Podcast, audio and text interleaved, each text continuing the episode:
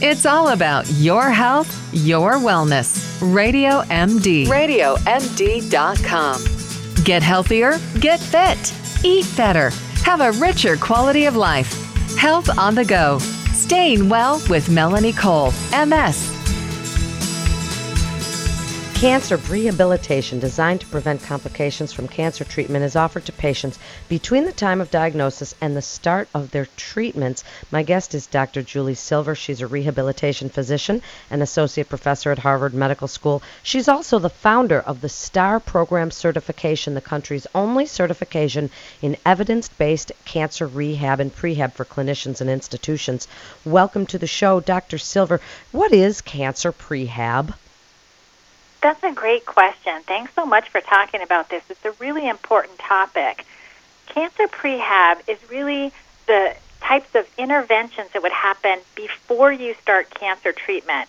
For example, um, things that would help you to get physically and emotionally stronger before you even started chemotherapy or had surgery.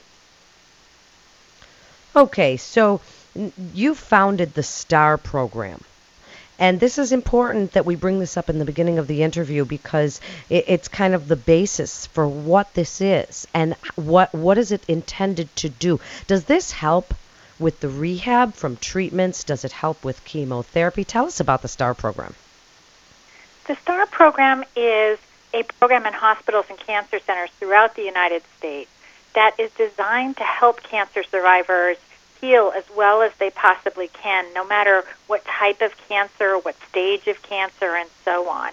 And prehab is really the very beginning. So when someone's newly diagnosed, they're often getting second and third opinions. They're trying to figure out what to do.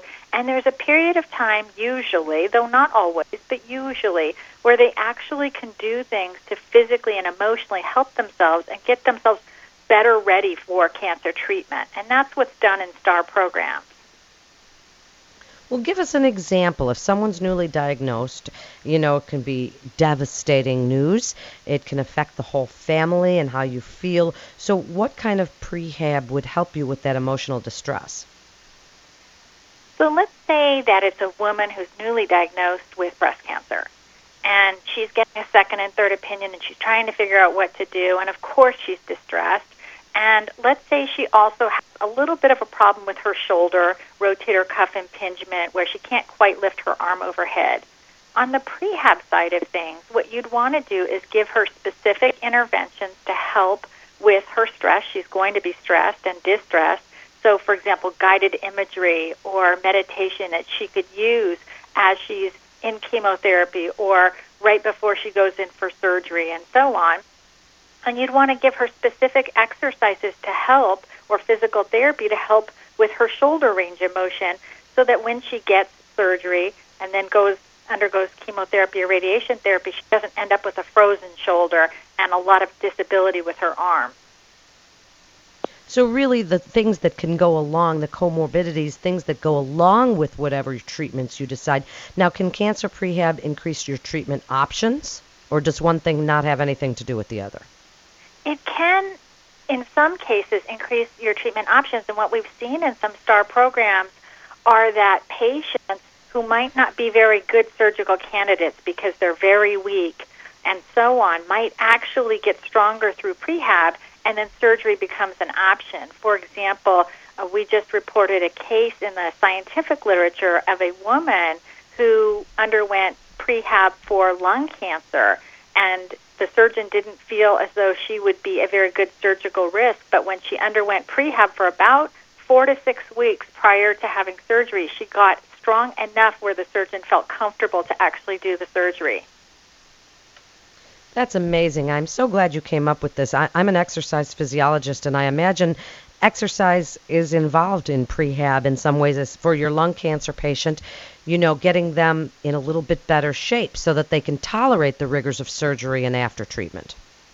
That's exactly right. What we're trying to do is really get people into a little bit better shape with whatever time period we have. And that's the goal of it is, is to really try to help somebody enter treatment as, as strong and healthy as possible. And then as they undergo treatment, of course, you want to offer them rehab all along the way. Now, you know, emotionally.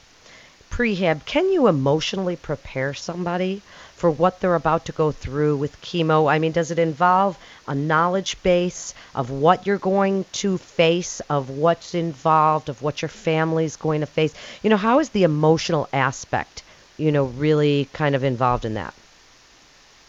Well, obviously, distress is a part of every new cancer patient's feelings. They're they're all going to be distressed and really worried. And so of course this will translate into how their families feel and and uh, as they go through things and adjust a bit, it will get easier, hopefully. But there are actually things that you can do to deal with that stress and distress, and those things include some mind body exercises such as meditation. It definitely matters if you get more information, of course. Prehab is different, though, than just pre op education.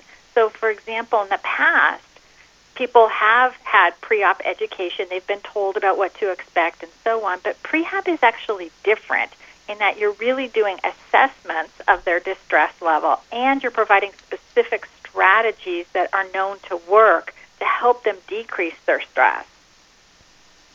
Is the whole family involved in some of the prehab? The way prehab works at STAR programs, and prehab is pretty new in the cancer realm, so our programs are really uh, getting up to speed on this and we're supporting them.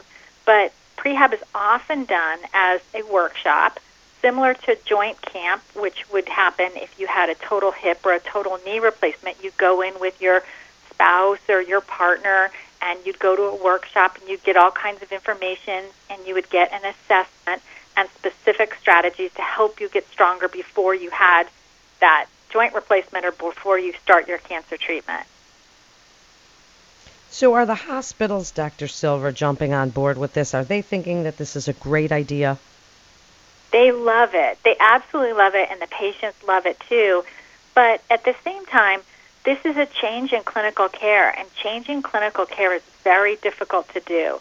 So I want to emphasize that this is a very positive step forward, but also that it's going to take months and even years for hospitals to really develop excellent cancer prehabilitation. Well, I would think that they would really want this because of the positive you know, and the studies that are showing and the positive impact that it could have with, you know, cancer patients and their families. Tell people where they can find out more information about the STAR program in their area and also give us your best advice for people getting newly diagnosed with cancer and thinking about doing this. Well, they can get more information at www.oncologyrehabpartners.com com, and they can put in their zip code and find a STAR program near them. And my best advice is really to talk to your doctor and your oncology team about what's best for you and bring up the topic of rehabilitation and prehab and ask about it. The more survivors are asking and really insisting on these excellent services, the more likely it is that doctors will become engaged and say, I really want this for my patients. I think that's the most important information. We have to be our own best advocate, and especially in the devastating news of a cancer diagnosis, you really want to ask your doctor. And the STAR program sounds like it's just the way to get yourself ready, strong, both mentally and physically, to face the treatments that you're going to have to face. You're listening to Radio MD, and if you missed any of the great information, you can listen anytime on demand or on the go at radiomd.com. Scroll around around and learn something with us. This is Melanie Cole. Thanks so much for listening and stay well.